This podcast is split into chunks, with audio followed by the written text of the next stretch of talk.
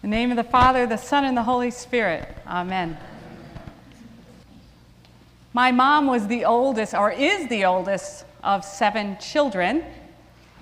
And because my grandparents had so many kids, they lived on a lake because they couldn't really afford to take all seven children on vacation. So when we were growing up, we would get to go to my grandparents' house on the lake, and we loved doing that because they had a ski boat, which we learned how to water ski. And they had a 14 foot open boat with a 5 horsepower motor that the kids were allowed to take out. There was a candy store across the lake, so the big deal was to get in that boat, go to the candy store, buy candy, and come back. Big adventure. But in order to pilot the boat, we had to take a swim test. Even though we all wore life jackets, we still had to take a swim test. And we had to swim from my grandparents' dock down like five docks away and swim back. So all the grandchildren worked really hard to be able to do that. So every year, my grandfather would come out and give a test to the grandchildren, and then he would jump in the water and he would swim underwater, way beyond the dock we were required to swim to. And all of us would stand on the dock waiting for him to reappear out of the water. And it would just seem like a long time. And we're thinking something must have happened to him. And every year it seemed like he went further and further. And then all of a sudden he would come up out of the water, nose first, just gasping for breath. We were intimidated by this man. Needless to say, he had other things that he, he kept a very tight rein on his children and was the kind of grandfather where you were always walking a little bit on eggshells. But when you saw that demonstrated, it was like, okay, this guy is a superhero and we better mind our P's and Q's because God only knows what he would do to us if we didn't. So one year I got bold and I went up to my grandfather and I said, Why do you do that? And he said to me, Reminds me of my baptism. Now, I, I heard that, and that was kind of it, and I didn't even know where to go with that.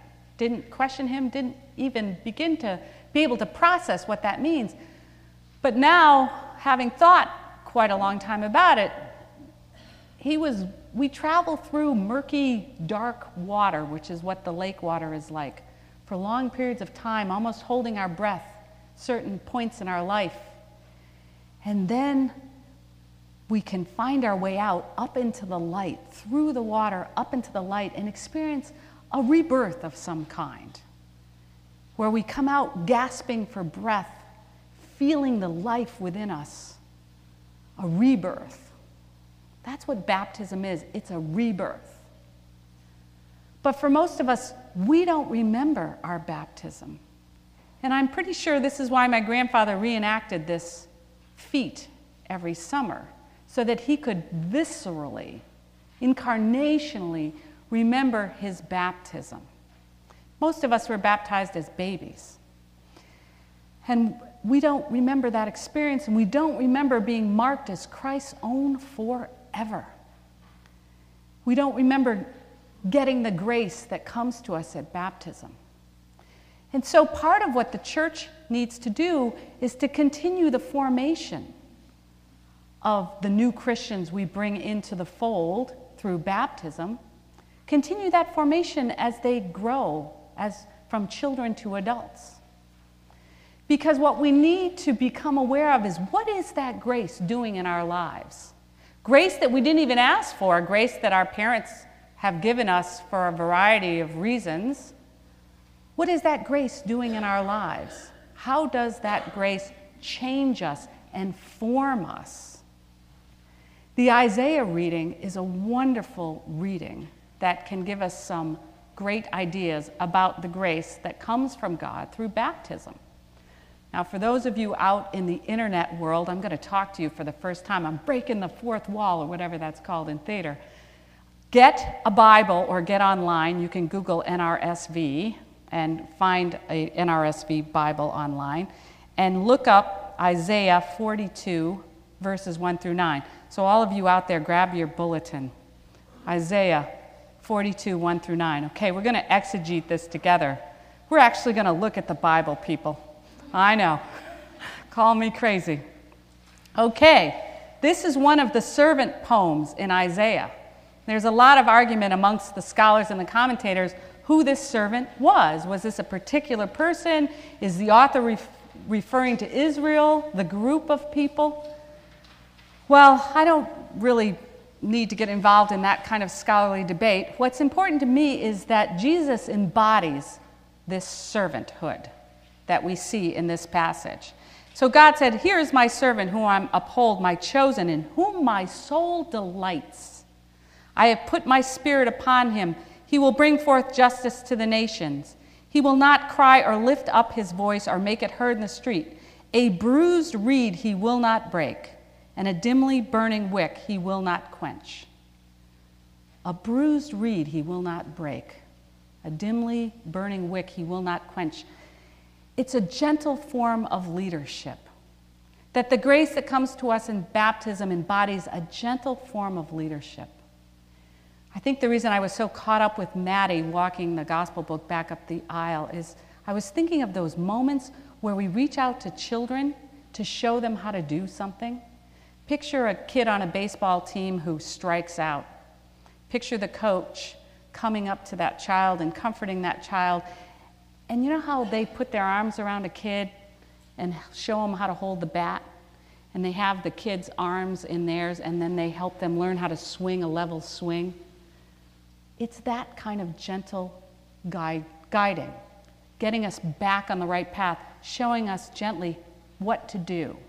It's not creating a violent way of being or, or trying to, to force people into a path, but it's a gentle way of getting ourselves back on track. This is the leadership that we get from Jesus that brings us back into the fold, that gets us to come to church on Sunday morning, that helps us participate in a community because we are Christ's own forever. So we have that, and we give that to each other when we bring ourselves back onto the path in a gentle way. We, we help that wick that not only do we not quench the fire, but we help build it back up when one of us gets discouraged. We put the passion of the light back into each other as we encourage each other and we surround each other when we need help, love, and encouragement. And where does this power come from to do this? It comes from the grace of God. And who is this God? We look back at the passage Thus says God the Lord, who created the heavens and stretched them out.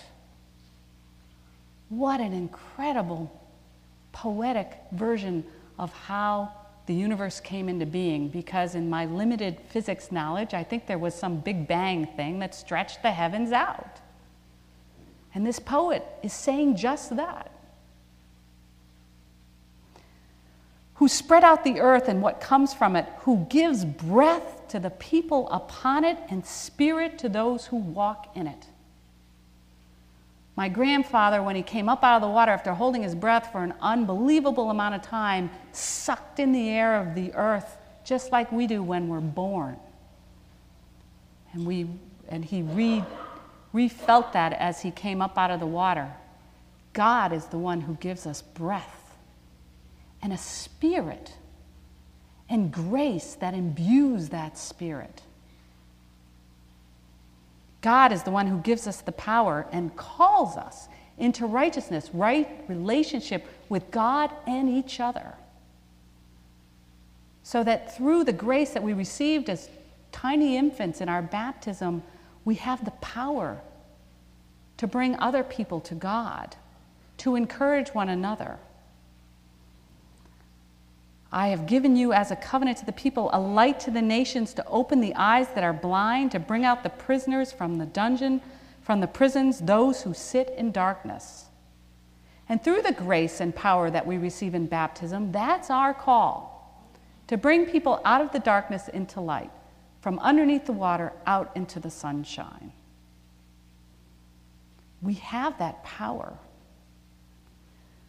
I had a very interesting conversation with my daughter in law to be over New Year's. This is on the way back from the bar, about one o'clock in the morning. We're arm in arm, and she says to me, What's up with Oprah? I'm like, okay. Don't really know. Not really home at 4 o'clock to watch it. I think that show is over anyway. Not, not really sure where this is going. She goes, You know, if Oprah says paisley capes, everyone goes out and gets a paisley cape. Now, for the men, trust me when I tell you, a paisley cape would look pretty gross. I know the women know what paisley is, and thinking about that much paisley over somebody's body is not an attractive thing. So trust me when I tell you, but it's true. If Oprah suddenly says paisley capes are the way to go, we would all be out there getting them, I'm sure, as disgusting as they may look. And so this may seem like an odd little story to tell in the midst of this very serious sermon about the grace and power that comes from baptism, but I'm thinking to myself later as I reflected on that conversation, we have so much more to offer than a paisley cape. We have the story of Jesus, the incarnation where Jesus comes into the world to be one of us, to experience human life as we experience it. The ministry of Jesus as he gently leads people in the way of love and peace toward God. And then the agony of the crucifixion leading to the blessed resurrection so that we can live in hope that there is eternal life. It's an incredible, powerful, amazing story that can keep us as we go through life. We all mourn the loss of, of uh, our friend Elaine. And through the, the shepherding of their family, through the process, Amy Yelly and Joe Yelly told me that when Elaine lost her son to a drunk driver, and after her husband died of cancer, she was very bereft, full of grief. And they went to her and they said, Mom, what can we do to help you? And she said to them, Come to church with me. They weren't going to church. So they started going to church with her. It was the only thing she wanted, the only thing she asked for is come with me to church. So they began attending here, and then, as you know, they moved to Webster, and they've been going to Good Shepherd in Webster. And Joe said to me, Thank God for the church community.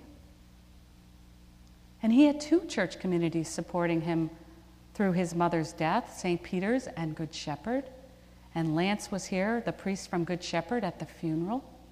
There were people here from St. Peter's who could make that time, and I know the rest of you kept us in your prayers. And there were people here from Good Shepherd. And thank God Elaine gave them that gift because it's that that will sustain them.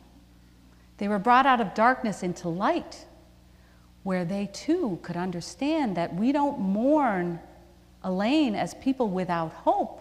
We mourn Elaine as people who live in the hope of the bodily resurrection, that there is something beyond this life, and we know that through Jesus. There is eternal life. And that's the call to us, is that we have something so important, so powerful, so transforming that we need to help the people who are swimming through the murky water, who are holding their breath, who are almost dying for the moment where they can burst up into the sunlight and all things become new.